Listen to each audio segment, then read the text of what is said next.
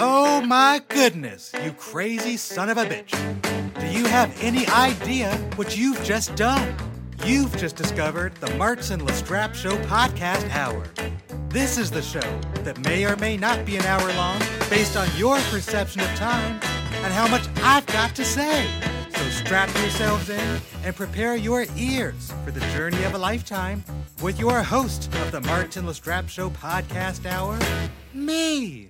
Yeah, idiot. Hello and welcome to episode number fifty-nine of the Martin Lastrapes Show Podcast Hour. Today's episode, or I guess more precisely this week's episode, today's episode implies that I do a daily podcast, and you all know that that's not true. This is a weekly podcast. So on, on this week's episode of the Martin Lastrapes Show Podcast Hour, I'm going to be talking about horror. And I think more specifically, it's it's probably more fair to to think about this week's episode as uh, as a meditation on horror, or meditations on horror, meditations plural. I don't know. My point is, I have I have some thoughts about horror, horror in terms of uh, horror writing, horror movies, horror television shows, the horror genre in general.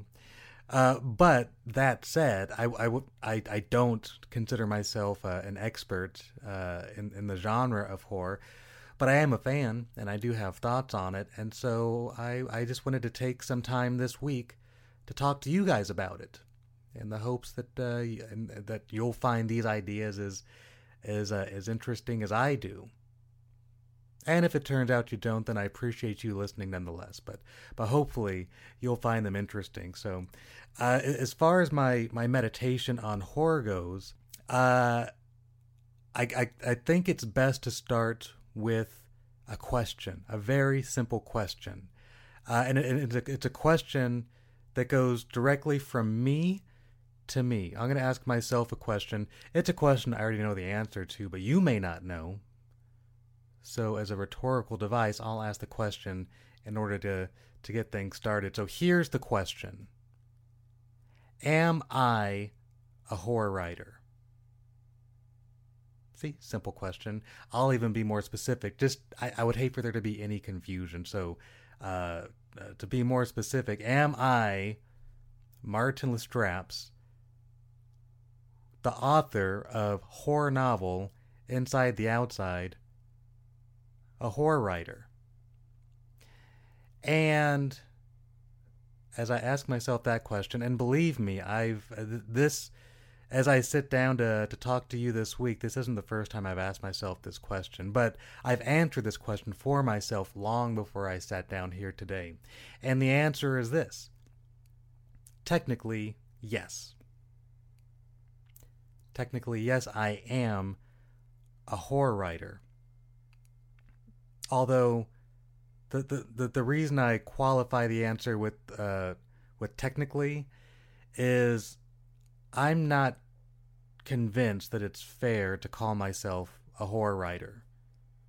Even though, again, technically, I am a horror writer. See, it becomes a tricky dance with nuance, I think, because at this point in my young career as a novelist, I've only published one novel. And as I mentioned just a minute ago, that novel is called Inside the Outside. And Inside the Outside is most definitely a horror novel. And it's not only it's not just a horror novel by you know by by, by my standards and my account, but it's a it's a horror novel by you know by the, the great majority of, of readers who've uh, who've read Inside the Outside, and especially those readers Uh, who love Inside the Outside, you know, regard it as a horror novel because that's what it is. I, it's, it's, you know, it's, uh, it's read as a horror novel. It's marketed as a horror novel. If you went to, uh, if if you went to look for it on Amazon dot com or Barnes and Noble or the iTunes bookstore or, or most any place you can buy books, you would find it uh, under the category of horror. So you know, it, it's not. Uh, You know, that part of it is not nuanced, right? It's, you know, it, it's a horror novel. And so because Inside the Outside is, by all accounts, a horror novel, and I'm the author of said horror novel, and it's the only novel that exists in my in my bibliography of of, of written works, or at the very least written novels, right? Then, uh, then yeah, I guess technically that makes me a horror writer. But uh, that begs a second question, I think. And that second question is, do I consider myself a horror writer? And the answer to that question is no. And notice I didn't qualify that with with uh, with technically no. Uh, if you're if if the question is, do I consider myself a horror writer, then the answer is no. It's a definitive no. And that probably sounds kind of counterintuitive. And I'll, I'll actually I plan on addressing that during during uh, during this meditation on horror.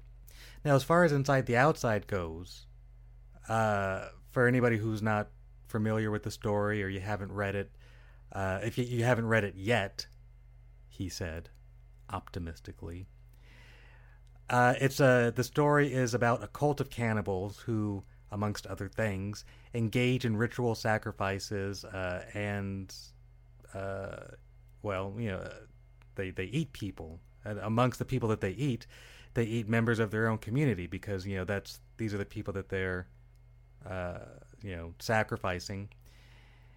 And again, if you've never read it, then, you know, you can take my word for it that there's plenty of blood and gore and violence and all of all of that sort of, you know, visceral, scary, stomach-turning stuff that you would expect to find in a horror novel. It all exists there. Um, so, so yeah, I mean, again, it's a horror novel. I wrote it. I wrote a horror novel, but I don't consider myself uh, a horror writer.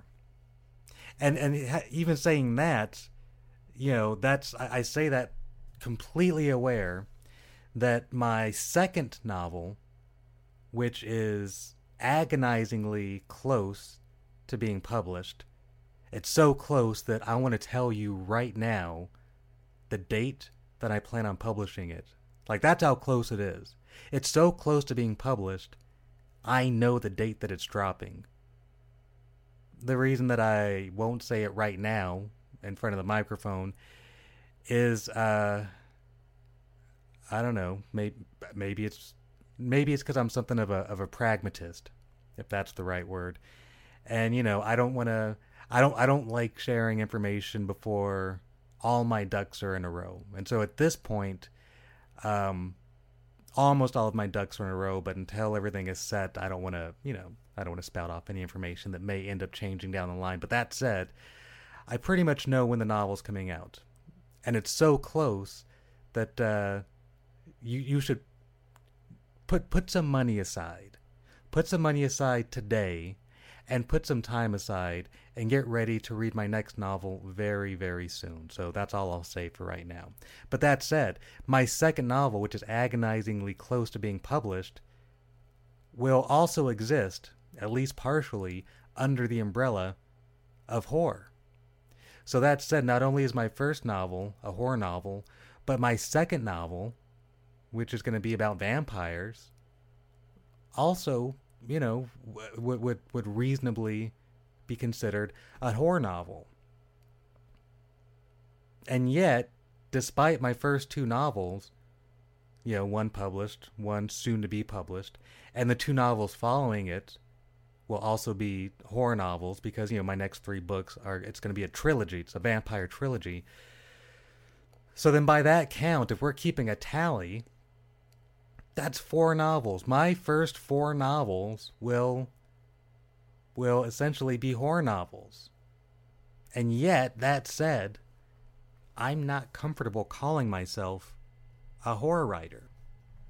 Now, before I say anything else, uh, I want to be sure that any anybody out there listening right now, anybody, especially anybody who, if you are a lover of, of horror, uh, specifically if, if you're a lover of horror uh, fiction, if you're a writer of horror fiction, uh, I don't I don't want you guys uh, to to get the impression that I'm disparaging horror writing or the genre of horror, and I definitely don't want you to get the impression that I'm somehow distancing myself from the genre of horror. I'm most definitely not doing that.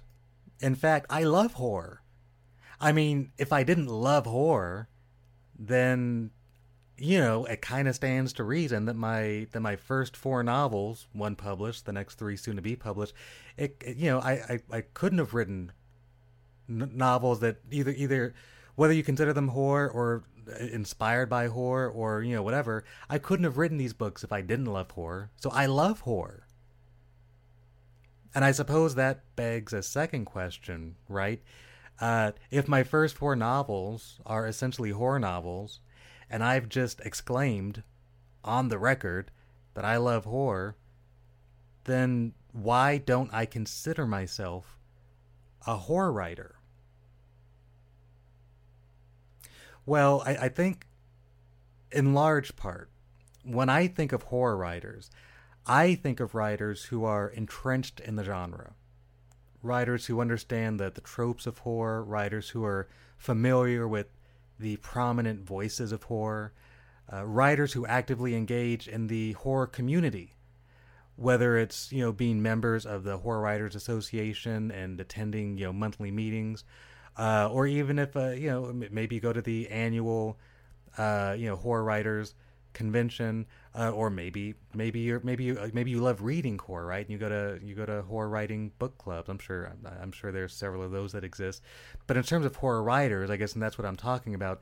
When I think of horror writers, that's what I think about. I think I think about writers who are, you know, absolutely entrenched in the genre. And I and I have complete respect for that. And you know, I've it, especially over the last couple of years since I published Inside the Outside, uh, which, which I published in two thousand eleven for anybody keeping score, I've met several writers who meet that description, and I have great, great respect for them. And truly, it's because of the respect that I do have for them that I don't feel comfortable calling myself a horror writer. Because I am not entr- entrenched in the horror genre. Uh, I don't profess to have a complete understanding of the tropes of the horror genre. I am absolutely, unequivocally, and I guess a little bit embarrassingly not familiar with the prominent voices of the horror genre. And uh, and I also don't actively engage in the horror community. So so for all those reasons, I don't I don't I don't consider myself a horror writer. That and I guess I guess more than that, more than that, um, I, I you know it just as, as as far as being a writer goes, I just have a lot of different stories that I want to tell. And at the end of the day, when you know when uh, you know as I as I go through my life and I and I write books for the whole rest of my life, which which is what I plan on doing, I completely expect to write several horror novels. I'm sure it's going to happen, but those aren't the only stories that I enjoy, and they're not the only they're not the only stories that I that I plan on writing. Not that that's the definition of a horror writer. Certainly, somebody can call themselves a horror writer but still write other stuff. But that said, you know, I I just you know for me at this point, it just so happens that my first four novels are horror, but again, I don't really think of myself as a horror writer. But again, like I said, I'm not distancing myself from the genre. I love horror, and that's absolutely true. Since I'm a kid, since I was a little boy, I've loved horror. But here's where I think the distinction comes, and, and here's part of why I don't think of myself as a horror writer. Especially, specifically, you know, as it concerns horror writers that are that are actively part of the the the, the community of, of of fiction writers, prose fiction horror writers, if you will. My love of horror is founded primarily in the movies. So growing up, I adored watching horror movies. It's it's kind of funny now that I say that out loud to you know to, to attach the word adore with horror movies. But I mean, you know, but it but it's true. I loved watching horror movies as a kid. You know, when I was when I was in elementary school, Freddy Krueger and Jason Voorhees were staples of my childhood. And it wasn't just me, it was it was all the kids. you know, that uh, around my age, we loved horror movies, and we loved Freddy Krueger, and we loved Jason Voorhees, we loved Nightmare on Elm Street, and we loved Friday the thirteenth, and we loved Halloween, and we loved all the various uh, sequels that came along with it. And I can remember every Halloween, you know, every every every kid, at least you know, every kid that I knew wanted to be Freddy Krueger for Halloween. And I remember, uh, I remember the Halloween that uh, that the Freddy Krueger uh, glove with the with the knives on the fingertips, when you could actually buy Uh, a replica Freddy Krueger glove, and it was the coolest thing. And if there was even one kid at your school that had that glove, then you know everybody surrounded that kid and checked out the glove, and you were just in awe of it. We loved that stuff. I loved that stuff. But as far as horror fiction goes, I am not very well read at all. Now, I've read my fair share of Steve, Stephen King novels and short stories, and he's actually a very good example of a writer who, I think, by and large, when uh, when the general public thinks about Stephen King, I'm sure they, they think of him as a horror writer, and, and that's, you know, I don't know, it's probably fair. I have no idea what he thinks about that. He's written, certainly he's written stories that aren't horror. Um, arguably, most famously, at least in my head, is Rita Hayworth and Shawshank Redemption, which was the novella that inspired, uh, not not only inspired, but you know, the the movie, The Shawshank Redemption, was based on that story, and that's you know that's that's kind of the that's kind of sort of the furthest thing away from a horror story, and and for you know for me, for my money, that's the best writing Stephen King's ever done. But that's you know that's neither here nor there. The the point that I was trying to make is that while I've read a lot of Stephen King, and Stephen King is very much regarded by you know. I, I, you could make the argument by most people uh, he's considered the king of horror. So, so the fact that I've read you know more than a few Stephen King novels, it's it's um you know it, it's not saying much, because uh, so have a lot of people, right? But as far as my as far as my you know reading goes, as far as reading horror novels, that's kind of the extent of it. And I I, I know Stephen King, he's not the only horror writer that I've read. But uh, as I sit here talking to you, he's he's kind of sort of the only horror writer that I could that I could name, uh, you know, especially in, in terms of uh, his name and names of his novels. That's about it. And uh, and you know, like I, I like I know I don't mind telling you, because I it's I'm not telling you I'm not it's not like I'm telling you a secret at this point. Um, one you know one horror author does not make me a, a a very big reader of horror. And I already know that. I've never thought of myself as a big reader of horror. Like I said, you know, my love of horror stems from movies and, you know, by extension, television. Partly from, you know, television shows that, you know, that uh, engage in the horror genre, but also horror movies. I, you know, the great majority of horror movies that I've watched in my entire life, I've seen them, uh, I've seen them on television. So, you know, movies and television, that's where I engage in horror. Not, not, not in fiction, not in books, not in, not in novels. And it's not that I avoid them. I'm more than happy to read a horror novel, uh, right this second. If it's a good book, I'll read it right now. But I don't necessarily look for horror novels to read. And like I said, I'm not very familiar with the, uh, with the, any of the prominent uh, voices of horror. Now, as far as what I have read a lot of, um, I don't know. I mean, I read a little bit of everything, but uh, I guess if I think of what I read a lot of uh, over the uh, over the years, uh, I, I guess it's fair to say that I read a lot of literary fiction. That's probably, if there was if there was some sort of a, a scale, if there if there's some sort of a pie chart that, that marked the percentage of what books I read and what genre they fall into, I wouldn't be surprised if it turns out that uh, literary fiction would represent the, the largest slice on that on that pie chart. But even as literary fiction goes, I mean, there's you know, literary fiction can encompass, you know, a whole you know, all sorts of genres. Really, I think, um, it, you know, like with Inside the Outside, for example, uh, I consider it to be literary horror. That's how I think of it. But You know, I, I don't know. I don't. Even though I wrote it, and that was my intention when I wrote it. Well, actually, you know, that's that's that's not true either. When I wrote Inside the Outside, when when I started writing it, I I never thought of it as a horror novel. And uh, he, you know, he, he, it's it's it's now that it's been a, a few years since I published it, and uh, readers have read it and enjoyed it, and it's and it's been very much promoted and marketed as a horror novel. It's still funny me. It's still funny for me to think that that I didn't. I, I didn't sit down to write a horror novel, even though I did sit down to ultimately write a story about a cult of, of cannibals and, and, you know, what that involved a lot of gore and violence and, and death and some really, really scary shit, where I made a very conscious effort to construct scenes in the hopes of scaring the shit out of readers. All that stuff was intentional, and yet it never occurred to me I was writing a horror novel.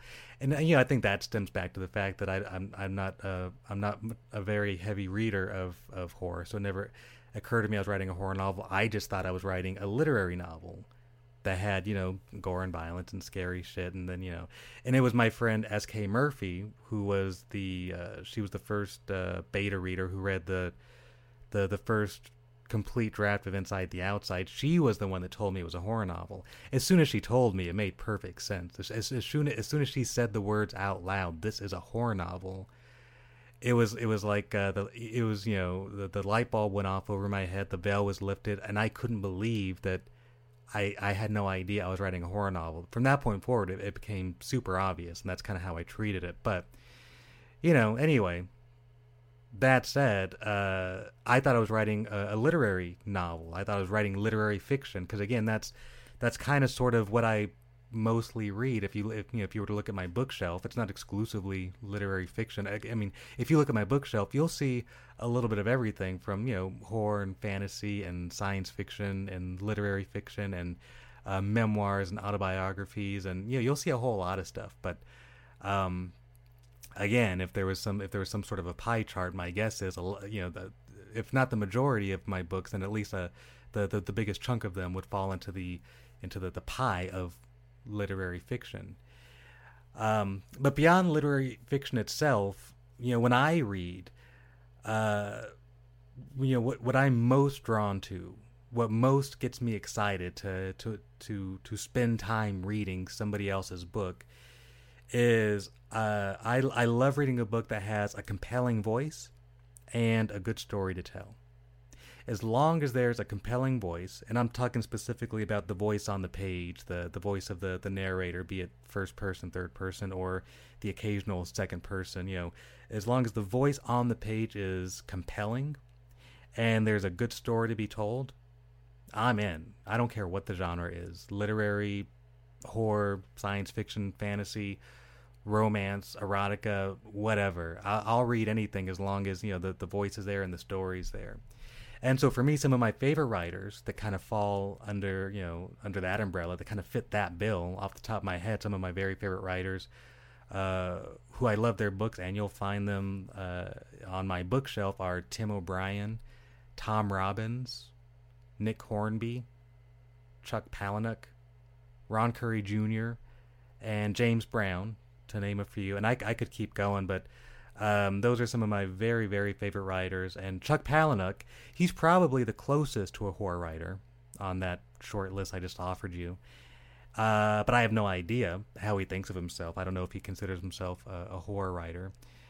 Um, I don't think that all of his novels are necessarily horror, but again, you know, I, I don't know. It's, I, I, I like to imagine, I mean, I've never met him, so I, I this is com- speaking completely from a place of ignorance. I have no idea, but I like to imagine that maybe he probably thinks himself in the same way that I think of myself, which is I just kind of think of myself as a writer.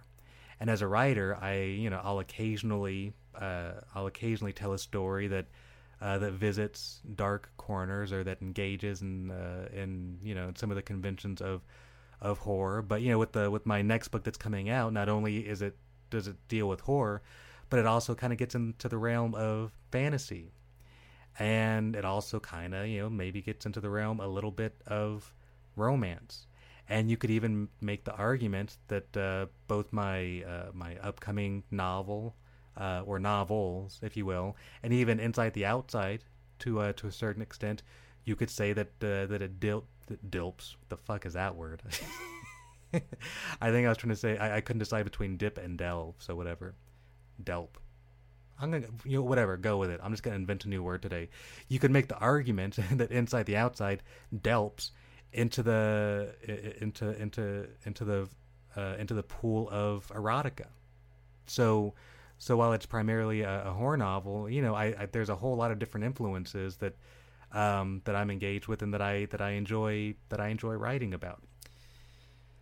So if I don't really read horror fiction, and that was kind of the point I was making just now, I read a lot. I read every day. Uh, lately, I've been reading a lot of graphic novels. Uh, currently, I'm actually reading nonfiction. I'm reading, uh, uh, goodness, what the fuck am I reading? Um, the Joseph Campbell book. The, uh, ah, fuck me. This is going to bother me. Hold on. Give, give me one second. Because, I, I mean, I'm reading it. I read it every day because I'm, I'm... This is the book that I'm reading every day until I finish it. Uh, let me go grab it really quick because this is just going to fucking kill me.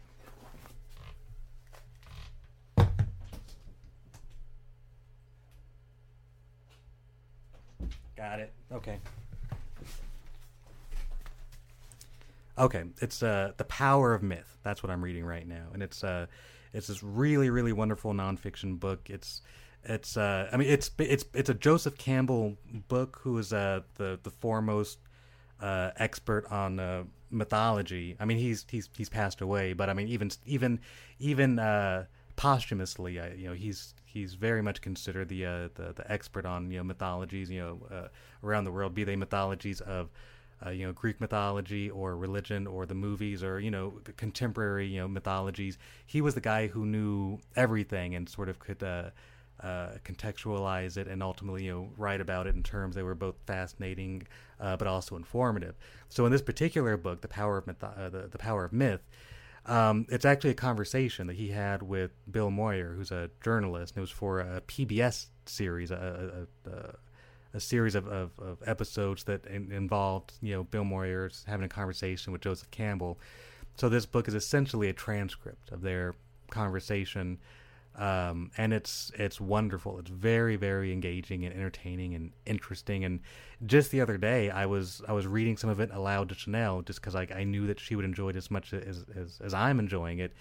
And uh, and she did. She you know she loved it. As I you know it was it was in the morning. She was getting ready for work, doing her makeup, and so I was I was reading to her. And you know uh, um, I think she was disappointed she had to go because she was you know really digging it. So anyway, I guess my my, my point beyond that is, um, I, I you know I'm reading. I, I, what the fuck is my point? I guess really the point I'm trying to make you is of all the reading I do, and I, again, like I said, I read every day. Not one day passes where I don't read a little bit of something, whether it's a novel or a nonfiction book like The Power of Myth or a graphic novel. Like the the one that I, the book that I just finished reading before I picked up The Power of Myth was uh, the, the New fifty-two Joker story. So I guess it's just called The Joker. And it's a series of uh, uh, Joker stories called uh, Death Death of the Family. So uh, so I just finished reading that. It was uh, Chanel got it for me for Christmas. So that was, it was very good, by the way. I very much enjoyed it. So anyway, let me stop interrupting myself. The, the point that I'm trying to make is that I don't read a lot of horror, which is another reason why I don't feel like it's fair to call myself a horror writer. Because I think if you're a horror writer, you're writing horror primarily because you have uh, an innate love of horror. And you, you, you like I said, you, you read horror, you engage in horror, you're active in the horror community, you're you're familiar with the prominent voices, all those things that I kind of listed earlier, and I'm you know that's I'm not none of those things apply to me. So so I always feel a little bit uh, well, I, I was gonna say I, I feel uncomfortable calling myself a horror writer, but I don't call myself a horror writer. But but when when I first put out Inside the Outside for the sake of promoting it and marketing it for at least a little while, I'm sure there was a few times where maybe I referred to myself as a horror writer, but even then it felt. I don't know. I felt kind of disingenuous, and so um, since I, like I say, I've, I've um, e- even if it was only to myself, I stopped doing it, and I didn't, I didn't refer to myself in interviews as a horror writer. Though I didn't, uh, I didn't uh, correct anybody if, uh, you know, in an interview if they referred to me as a horror writer, because you know, it's, I, I don't know, it's not. Like I said, tech, it's technically true. So if, you know, I wasn't, I was never interested in uh, splitting hairs with. with anybody. And again, why would they know any different? I've only published one book and it's a horror novel. So you can see I don't know. You can start. I think as as uh, as you listen here, you can start to kind of sort of get the idea of, um, well, I, I guess amongst other things, why I decided to devote this week's episode to sort of meditating on horror, because this is stuff that I think about uh, a lot. But that said, you know, again, it's, you know, if I don't if I don't read horror fiction, how is it that uh, that I wrote a book that uh, that found itself on the bestseller list in horror on Amazon dot com and Barnes and Noble dot com and the iTunes bookstore? You know, it is yeah, it's it, it was I was I I'm a I'm I'm a best-selling author whose book was in the horror section. So again, how does that how do how do you go from not reading horror to writing a, a best-selling horror novel? Well, luckily, I think, I think there's an answer. I have an answer. Is it the correct answer? Who the fuck knows? But uh, I'll I'll give you I'll give you my take on how how and why I think that that happened. Uh, beyond, let me let me just get this out of the way, because I think it's worth saying. Outside of all the uh, all the uh, all, all the amazing strokes of luck that I encountered along the way, because I'm I'm I will be the absolute first person to tell you that you don't write a book that finds itself on anybody's bestseller list if you didn't get at least a little lucky along the way. And I didn't get a little lucky. I got a whole fucking lot lucky along the way. So so that so just that's. Just let's just know that we both agree on that. So I'm not talking about luck. So beyond the luck itself, how does a writer like myself who doesn't read horror find their novel on on a best-selling list with other horror writers? Other horror writers. See what I just did there? I almost sort of uh, unintentionally included myself as a horror writer, which would sort of go against this whole, uh, this whole, you know, the the, the the thesis that I established at the beginning of this of this uh, little monologue of mine. So the, the, the answer, I think, exists at least in part in, in everything that I've set up until now, which is my writing is influenced more than anything else by movies and television. So, you know, movies that I watch in the theater and, you know, television shows. Of course, like I said earlier, like also watching horror movies on television, but specifically I'm talking about, you know, episodic television series. You know, the, these these more than anything else have influenced my writing, and not just horror, but all of my writing. Uh, and I'm sure that might sound a little bit counterintuitive to at least a few of you, but for me, it makes all the sense in the world. Because my my favorite stories, my very favorite stories, the ones that I go back to over and over and over again, are the ones that have actors and directors and screenwriters and costume designers and makeup artists and special effects and on and on. And you, you get my points. Those are the stories that I adore. Those are the stories that I love. And those are the stories since, since I'm a little boy that I go back to over and over again. I, my, my favorite movies I'll watch countless times. You know, the, the Shawshank Redemption, I, I have no idea how many times I've seen it, but a lot. Uh, just just the other night, uh, Chanel and I were on the couch, and I put on Silver Linings Playbook. That's a movie that just came out, what, a year and a half ago? Maybe two years ago? I don't know. And I've seen it more more times than than, than I than I can probably count right now, because I love it. Uh, I I don't know what else to. I just uh, the the the Dark Knight. That's another movie that I've watched countless times. The Godfather. You know, Kill Bill. You know, I could go on. And Buffy the Vampire Slayer. It's a T V series. I've seen every single episode of Buffy the Vampire Slayer more than once. More than once. It was on for seven seasons. I've seen every episode more than once. I go back to these, you know, movies and T V shows all the time. But when it comes to books, I've rarely read the the same book more than once. Even the ones that I absolutely adore. I almost never go back to them more than once. Or, I mean, well, to be clear, I never go back to them from beginning to end. You know, very often I'll pick up my favorite books and I'll just open them up to a random page and just, you know, read for a couple of pages because I know that I love that book. Uh, or sometimes I'll just read the beginning of it because I love the, you know, just, just you know, just, just to get a taste of it, just to get a, a little, a little fix. But I, I pretty much never go back and read my favorite books more than once, and it's not it's not because I don't it's not because I don't love them, and it's not because uh, I I wouldn't enjoy the uh, the, the experience of read it again reading it again. Um, in large part, and probably in, in in the largest part, it's because I'm a terribly terribly slow reader. I, I mean I'm I'm a good reader. I you know I.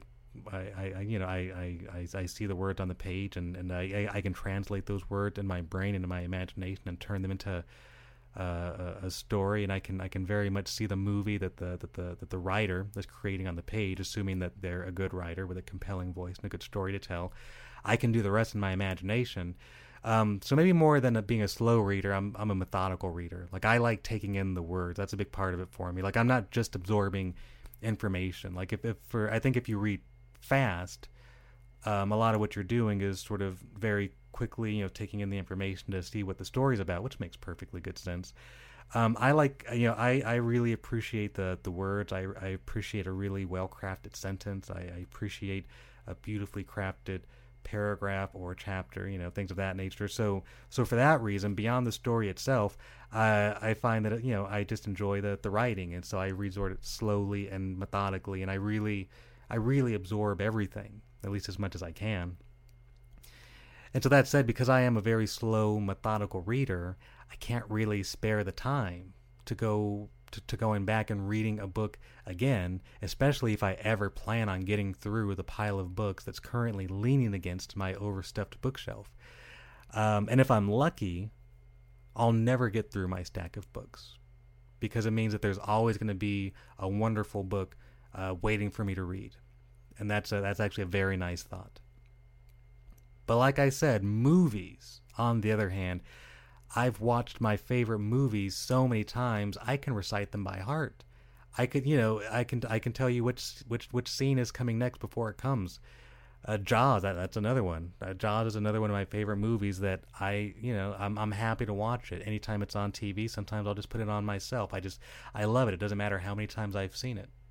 And it's been like this for my entire life. So again, for that reason, uh, I know, I, I, as much as you can know this sort of thing, I know that I learned how to tell stories by watching movies, and I learned how to tell stories by watching television.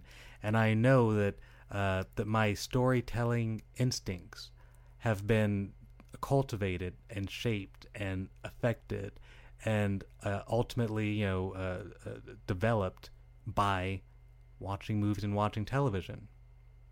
Now, later in my life, when I was in college and studying English, that that's when I learned how to write prose fiction. And that's when I learned how to write what you might call literature. And ultimately, what I did was take my my lessons and ulti- ultimately my, my education in prose fiction and, and writing, you know, writing prose fiction and writing literature. And I applied those lessons to the storytelling instincts that I developed and learned over a lifetime of watching movies and television. And I didn't do this out of any sort of grand or cynical plan. Like I had no forethought of, you know, okay, I'm going to, I'm going to go Uh, I'm gonna I'm gonna go to college. I'm gonna study English. I'm gonna I'm gonna workshop, and I'm gonna sit in these classrooms. And I'm gonna learn how to write, and then I'm gonna take these skills and I'm gonna apply them to the stories that I see in, in movies and television. Like there was no there was no grand plan like that. It was just that, you know, I was learning how to write, and then when it was time to re- like really write my own stories, like really tell the stories I wanted to tell, the stories that I really wanted to tell, the stories that I loved the most and that I wanted to reflect in my own writing, they were the stories that I saw in movies and, and television. So it's just what made the most sense to me. And this is what brings me back to horror movies.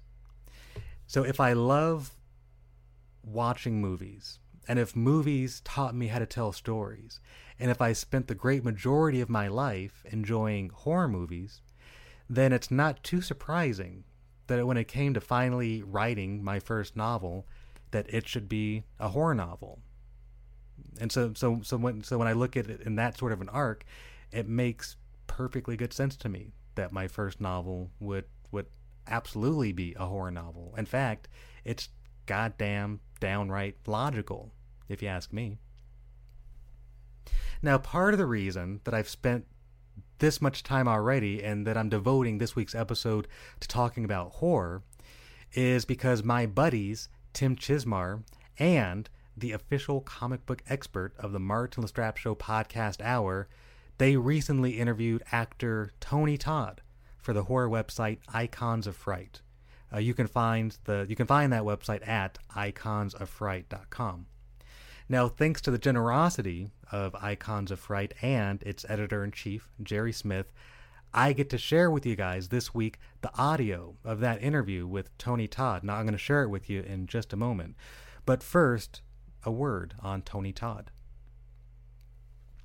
Now, in the interview that I'm that I'm going to play for you in just a minute, uh, Tony Todd is promoting his latest film. It's called Vanish. Uh, the film also stars Danny Trejo, who Chanel and I affectionately refer to as Machete. But when I was a kid, I had no idea that Tony Todd even had a name. I knew who Tony Todd was. Make no mistake. I knew who he was, but I had no idea that he had a name. I didn't really ever think of him as a as a person who existed in real life because I only knew him as Candyman. Now, Candyman was one of the scariest movies I ever saw as a kid. And it is, if it's not obvious already, it's a horror movie, especially if you've never seen it. It's a horror movie based on a story written by Clive Barker, another one of the uh, you know the, the prominent voices of, of, of horror. And, and it is one of those movies that I went back to more than once and watched it more than a few times. Aside from scaring the shit out of me, Candyman was also the movie that inspired my lifelong crush on Virginia Madsen, and that's a crush that still exists today as I sit here talking to you guys. Like when I watched, uh, when I watched Sideways with Paul Giamatti, and uh, you know Virginia Madsen, not only was she in it, but she earned a, an Academy Award nomination for Best Supporting Actress. Um, a, a good deal of my enjoyment of watching Virginia Madsen in uh, in Sideways was remembering. Um, uh, you know what how much I loved her uh as as a as a kid, not just a kid, but you know really a a, a young boy and embarking on on puberty, so make of that what you will. Anyway, I'm going to go ahead and step away from the mic for the next twenty minutes or so, and I'm going to let you uh, listen to this really really wonderful conversation with my buddy Tim Chizmar and uh horror acting icon Tony Todd. So, oh, nice. Actually, you know what?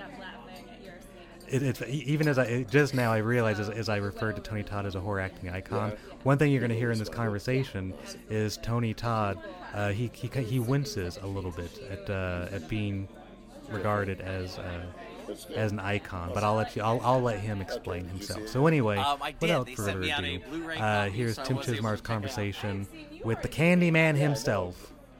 Tony Todd. All right, here I am, Tim Chizmar, here with Tony Todd, the, the man, the myth, the legend, and I didn't even know that he plays an instrument. I the, play uh, forks, that's from my Transformers days. The silverware, that's yeah. right. Well, that's great. Clank, clank, clank, clank. So I did get a chance to see a copy of this, and uh, and it's it's a blast. It's a oh, great it's action fun, film. Huh? Yeah. yeah, yeah, it is. And it's always nice seeing you in these projects, you know? You're kind of uh, Mister Cameo, you know? Well, uh, yeah, not always, but I love uh, love being approached by young filmmakers that have uh, vision, and uh, I liked the script when I read it.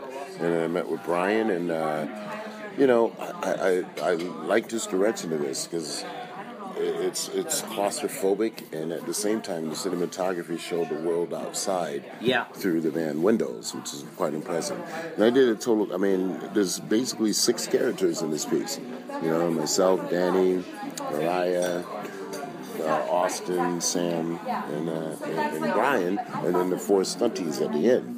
Right. So, but it feels larger than that. It feels like like they go to places and yet they never go inside. The van is always a character just sort of peripherally in the background. I, I appreciate that. Somewhat Hitchcockian. It definitely made itself its own character. It's mm-hmm. always good like to see we, that. We should call the van the seventh character. Yeah. If yeah. not the primary character. Yeah, it's true.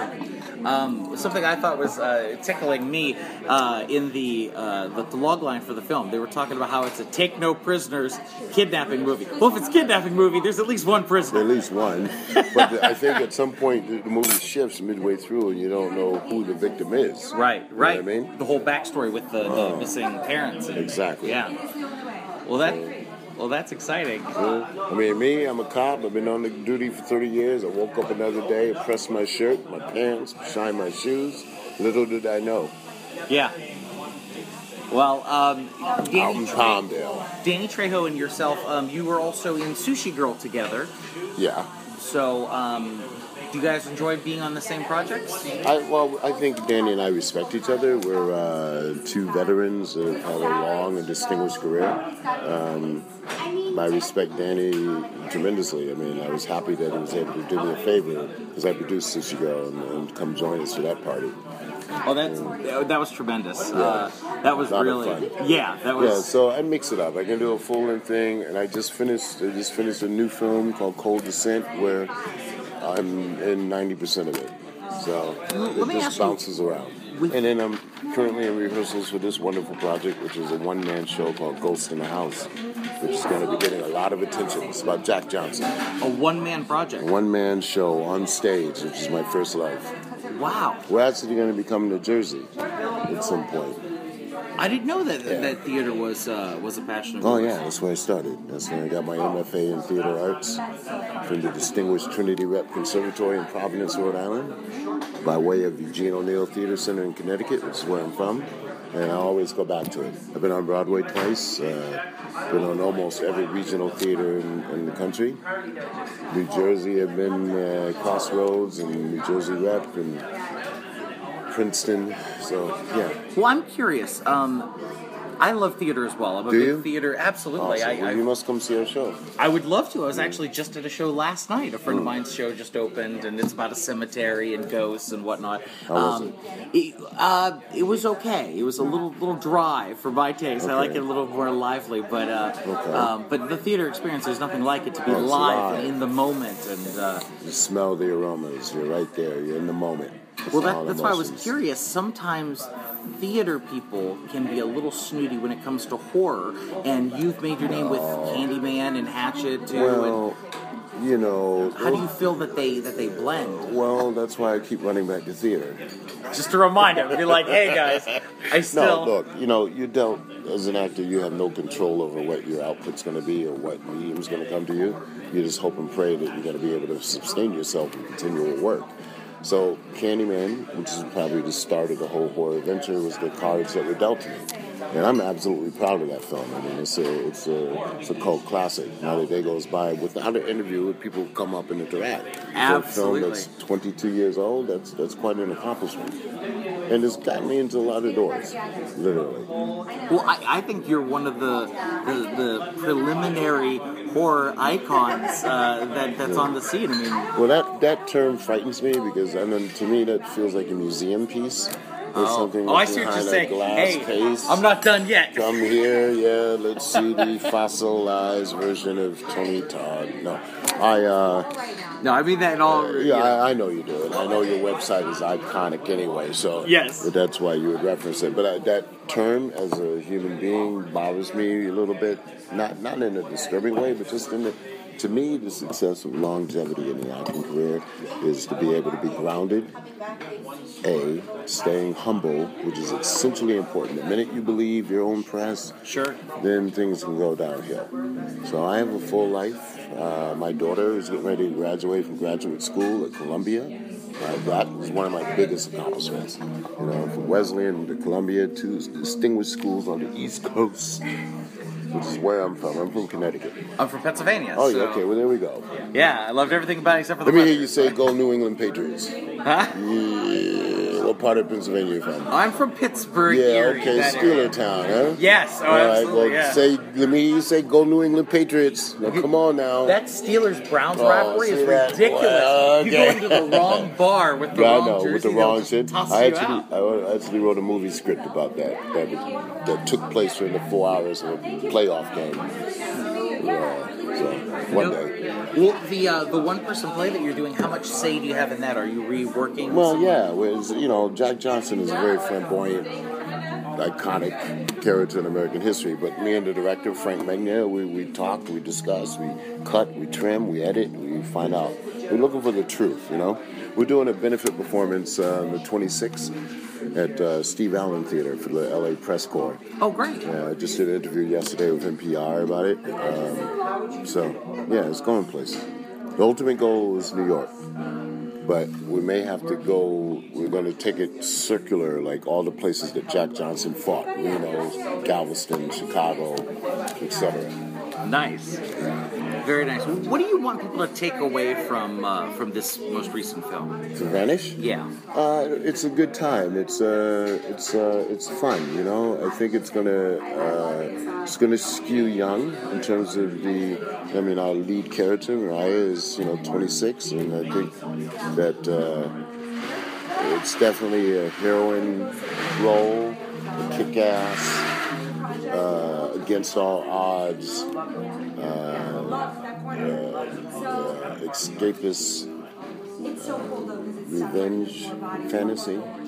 So I think people that like that are going to love it, and and filmmakers should love it. I mean, if you look, to me, it's kind of like when Steven Spielberg started with uh, Duel. When we had a, a you know a truck and a man. Mm-hmm. There's similarities here. You got four people trapped in a van. And how do we make that interesting for ninety plus minutes? Right. You know, and I think uh, Brian does a good job of uh, of accomplishing that, and then bringing in you know a couple grizzled veterans in, in along the way. I don't. But mind. Don't call them icons because they're not in a museum. I, I don't mind getting. Uh, how can I say if I give it away? Uh, I don't mind getting. Uh, You know, dispatched again. Mm-hmm. I, I was, uh, that surprised me. That did surprise me. Then we did our job. Yeah. You know? Then we did our job. Uh, with a few false scares along the way, too. You know? Sure. You never know. You don't know what to expect. Right? Anytime you have a desert and that iconic landscape thing and a journey, you just never know what's going to happen. It's almost Sam Shepard-like. Well, it's very creepy, the whole Death Valley, uh, you know, really cold at night, really hot during the day, barren right, exactly. landscape, when are you going to see the next person, right. it's, uh, you know... The sunshine, the overbearing heat. Yeah. You know, I had to drive an hour and twenty minutes to get to location, so I knew I was heading somewhere special. Yeah. Well, better be. better be. Better be after an hour. They're going to be crafty waiting at the right? end of this drive. No, there's no crafty in an independent world, you know that. Those days belong to films like The Rock. Oh, shoot. Well, I'm uh, I'm excited. We're happy to be, you know, a part of uh, getting the word out. Because this is something that people definitely need to experience. And, yeah, there's uh, a lot of buzz about it already. I yeah. mean, uh, I think the distribution company has done a great job with, uh, you know, tagging the social media platforms and stuff. And as I know personally on my own Twitter feed that sure. there's a lot of... A lot of anticipation. So, well, that are we following each other, Twitter-wise? Uh, your group? Yeah, well, I'm sure the group is absolutely. Okay. Yeah, right. Really? Yeah. Okay. They they love you to death. So oh, it, it was nice a, it was a loved. little war to get who was going to come in and oh, talk to you. Well, so I'm glad you won, Tim. I was at the top of the mountain. You were at the top of the mountain. Is it your group? Yeah. Is well, it your group? I'm a writer for Fangoria, and I, oh, I awesome. write horror films and stuff. I make oh, actually awesome. at Dark Delicacies around Sushi Girl time. So okay. I'm a freelance. Um, I, I What's your project? What's your next project? I'm uh, I have a three book deal with Omnium Gatherum, and I'm doing a um, interesting horror movie. Oh, you're already shooting it? I, I'm writing and producing it. Okay, great. Yeah. Well, maybe our paths across again. That would be that would be tremendous. Yeah. That would be wonderful. You know how to reach me. right? Yes, yes I do. Yes, I do. And then you know Neil Fisher too, right? I do. Okay, I do. So I've run in the circles with all the, all the boys. And actually, um, you know Kern? Clive Barker and I are friends. Oh, no He's kidding. The forward to one of my books. So. Oh, fantastic! Congratulations. Yeah, yeah, so. Did you see the new uh, Candyman uh, vinyl thing that came out? No. Yeah, Philip Glass. Uh, they finally talked him, and he put it on vinyl, and there's three different versions: one with a beehive, uh-huh. one with uh, stark white, and one with the traditional black. And uh, there's only seventy-five hundred copies of those. And they were kind enough to send me twenty-five. I thought it was going to be a little more, but hey, twenty-five for, you know, but they're already on eBay going for like three hundred north, and that's without a signature. Wow. Yeah, so it's pretty hot. I'm a vinyl guy. I'm a music guy. From another life, I'd be immersed in music. I know people are very excited about the V O D release for this movie. What can you tell us about that? Vanish is going to be available on... God, I've never been interviewed like this before. Let me start again. Um, Vanish no will be... I am sending this to Howard Stern now.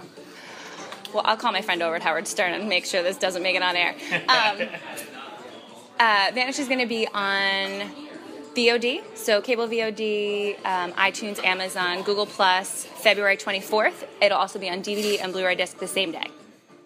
Fantastic. Thanks. Well, that is, that is freaking awesome. Big thanks to Icons of Fright, Jerry Smith, Tim Chizmar, and Anthony Ray Bench for that. I very much appreciate you guys uh, sharing the, the interview with me and allowing me to share that interview with my listeners this week. I hope you guys enjoyed it. Now, looking back uh, on Candyman, part of why I left Candyman as a kid was that it had a story. There was a certain mythological weight to it. Like, I'm not... Um, especially now, you know, as I'm as as a as a as an adult, as a as a as an adult male who's, you know, staring forty in the face, not quite forty, but I can see the whites of its eyes. Um, I I don't love horror for its own sake. Like I don't love I don't love slasher porn. I don't want to. I don't simply want to see terrible shit happen to people just for the sake of having terrible shit happen to people. I like to, I like there to be a story involved. I like there to be a certain purpose to it. And so Candyman had that. Like I said, there was a certain mythological weight to it. Now that said, it, it probably goes without saying that when I was a kid watching Candyman, I wasn't thinking of it in those terms. But it makes sense to me now that that's why it should, that that's why it should stand out in my mind almost a quarter of a century later.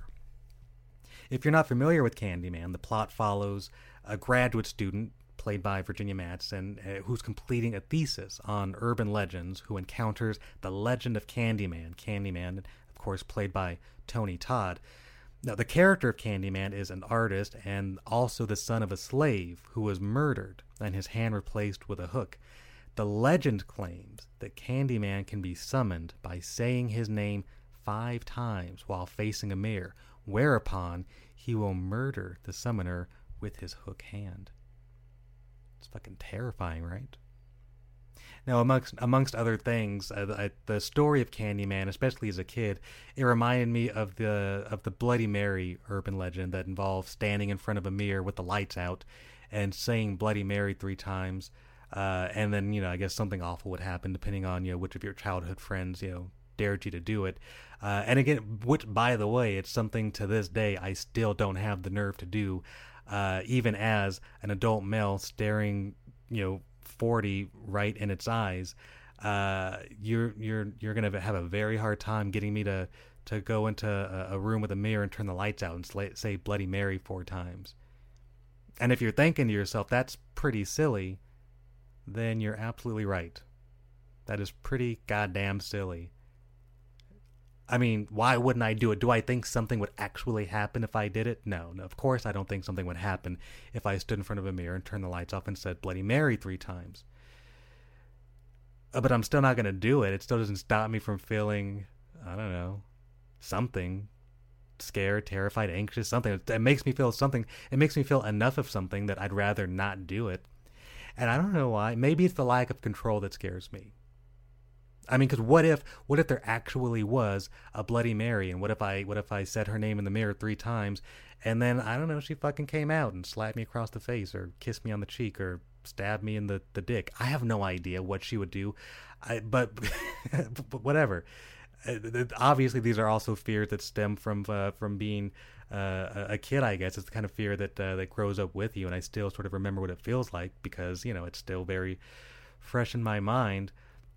But uh, the other thing, and, and this I know more clearly, this I this this I can say with, with absolute certainty, is I don't enjoy the feeling of being scared.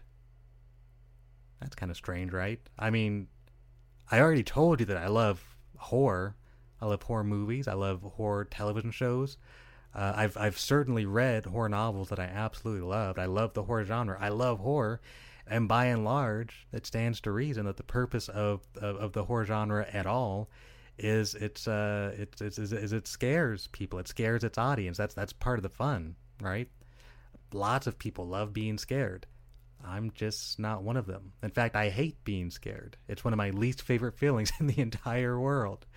Um, but I also think part of the reason I like watching horror movies more than once uh, is that I can actually enjoy them more on the second and, term th- second and third times around when I don't have to shield my eyes or plug my ears or walk away from the T V or pause it and pretend like I have to use the bathroom because I, because I need to take a break. Uh, I, I love being able to watch the story unfold, knowing what was going to happen, uh, but also the characters, they don't know what's going to happen, right? So I get to watch them go through t- these terrifying ordeals. Not every, not everybody's surviving, right? Uh, and, you know, but I don't have to be scared, and I get to just enjoy the story and watch these other people get scared, because let's be honest, it's way more fun watching other people get scared, right? That actually, okay, this reminds me of a story. So when I was nineteen years old, I it was Halloween, uh, or at the very at the very least like Halloween season, right? And I went to Universal Studios Halloween Haunts. So it's, you know, every year, you know, if there's most every theme park has some sort of, you know, uh, Halloween horror themed uh, you know, event of some sort. So I went to the one in Universal Studios in um in in uh, in, uh, in Hollywood. I was nineteen years old. I went with uh, with my friend Daniel, and uh, he it, it was all very last minute. His dad had, had gotten tickets from work or something. And, you know, Daniel called me up like an hour before. He's like, "Hey, you want to go?" I was like, "Yeah, that sounds like fun, right?" I love Universal Studios, and I love horror movies, so this seemed like a fun thing to do. So we went to Universal Studios Halloween Haunt, and I didn't know what to expect. But when we got there, it was super cool. Like the whole park, it's basically. It's it's like walking. It's it's like being in a in a in a living, breathing horror movie, right? Because there's there's there's people in costumes. You hear people screaming. There's you know it's it's all decked out to look like a horror movie, which is super cool. And so so we got in line. We were waiting in line for something. It didn't even occur to me to ask what we were waiting in line for because we were at a theme park. So I don't know. I just sort of without thinking about it, just assumed we were we were waiting in line for uh, like like a roller coaster or something, or to do a.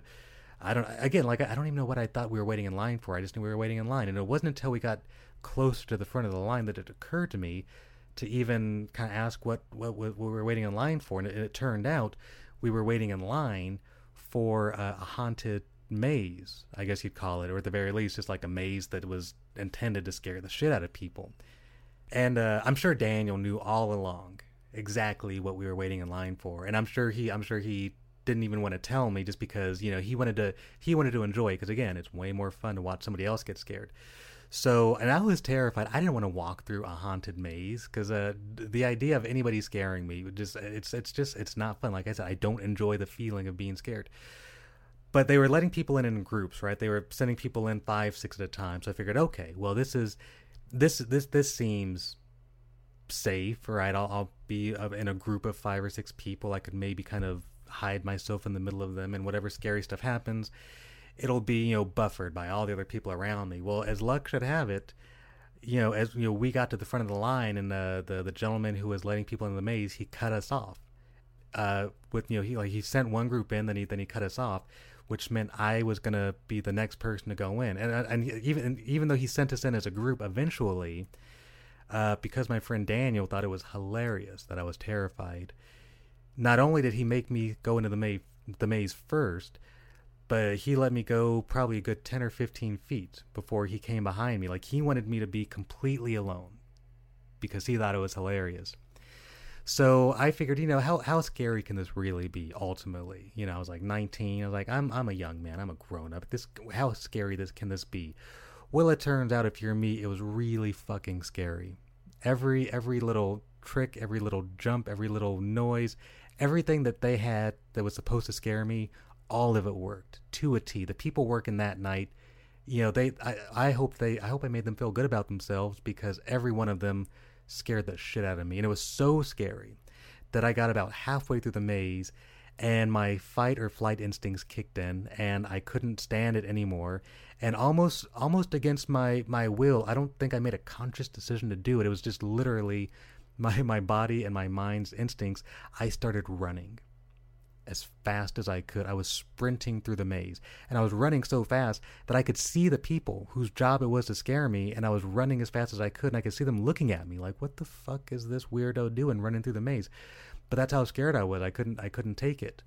Uh, and so I ran all the way till I got to the end of the maze, and then I sort of hung out for a minute, you know, catching my breath, until Daniel eventually came through laughing. And I'm sure the people with him were also laughing. Everybody everybody had a good laugh at my expense, because I was fucking terrified uh, in the maze. And um and, I, and it's like, you know, I, I was like, why why did I do that? I, I never want to do that again. And of course, later in the night, I did another maze, because again, I don't know if I wanted to prove something to myself. And that other maze, you know, it was it scared the shit out of me, and I was like, I will never do that again. Why the fuck did I do that? But then the following year, Daniel and I we, we went back to the Universal Studios Halloween haunt. I guess I thought I had something else to prove. I thought it wasn't going to be scary this time. It was fucking scary. I think I did at least one maze that night, and it was still scary. And I, I learned my lesson. That was that was like sixteen years ago, and I haven't been back since. I might go back eventually. I, in fact, I tried to talk Chanel into going last year. So, um, and I'm sure it's going to be the same thing. We're going to be like, I'm almost forty years old. How scary can this shit be? And I'm sure it's going to be fucking scary. But anyway, I'll tell you about that if it ever actually comes up. Anyway, I I know I could probably go on for another hour or so uh, meditating on, on horror and talking about movies and T V and books and, and horror writing and whether or not I'm a horror writer. But I think I've I've talked enough this week, so this is probably a good spot to wrap things up. Uh, before I go, uh, remember, if you have any shopping to do, uh, if you want to buy a, a horror novel, if you want to get yourself a copy of Inside the Outside, if you want to get your copy of, of Candyman and and, uh, and see what it was about this movie that uh, that affected me so much, uh, go to Amazon dot com. But before you go to Amazon dot com, go to the official website of this podcast, Martin Lastrapes Show dot com. Go to the shop page, click on the Amazon banner, and then uh, then do that shopping. Buy Inside the Outside, buy Candyman, buy uh, Nightmare on Elm Street, buy buy anything, right? And whatever whatever shopping you do, because you went through the official website of this podcast, Amazon will kick a few pennies back our way. Then we get to take those pennies, reinvest them into this show, and we get to make this show as good as we can possibly make it for you, which is exactly what we want to do week after week. Uh, also, if you're not already subscribed, I would encourage you to subscribe to the podcast on iTunes. Uh, and that way, every week a new episode drops and just drops right into your computer, your iPhone, wherever you listen to, to podcasts. It's going to be right there waiting for you. Makes your life super convenient. Uh, you can also catch the show on Stitcher Radio. So so you've got lots of options, and uh, there, there's nothing better in life, I, I think, than having options, right? Having, having freedom. It, it's wonderful. The freedom to... Freedom to listen to a podcast whenever and wherever you like. The freedom to, to watch a movie uh, that you know is going to scare the shit out of you, but you, but you watch it anyway, right? Um, it, it's it's a great thing. So anyway, that's going to do it for us uh, this week on the Martin Lastrapes Show Podcast Hour. I want to thank you all for joining me this week, and I hope, uh, as I wrap up, I sincerely hope that you enjoyed the this uh, this meditation of horror that. Uh, That, that I was doing in front of the microphone. Uh, for what it's worth, I certainly enjoyed it, so um, I hope you did as well. So until next time, I will see you on the other side.